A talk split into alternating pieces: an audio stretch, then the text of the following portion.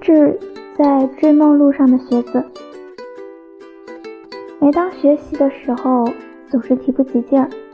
也许你可以试试，把学习当成工作。现在的分数就是金钱，以后大学就是深造的机会。老师是合作伙伴，同学是同事，也亦是和你争抢的那个竞争对手。而考试就是考核，通过了考核，就代表你获得了被重点大学录取的资格，意味着高薪，意味着你将成为时代创造者和社会贡献者。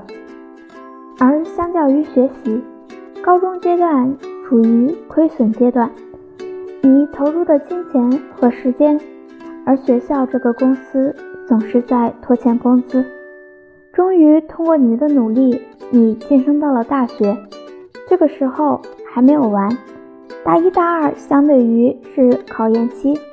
这个期间你要考各种各样的证书来证明自己，获得大学认可。然后到了大三、大四的时候，盈利的机会来了。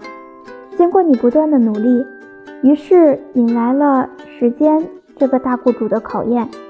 这时候你会进入实习阶段。一切知识投入实践，实习期应该发工资。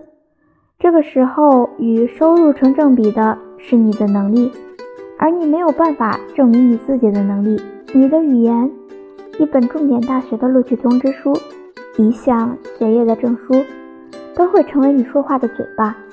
现在处于亏损时期，能熬过这个，取决一个人的眼界、自律能力，还有学习力。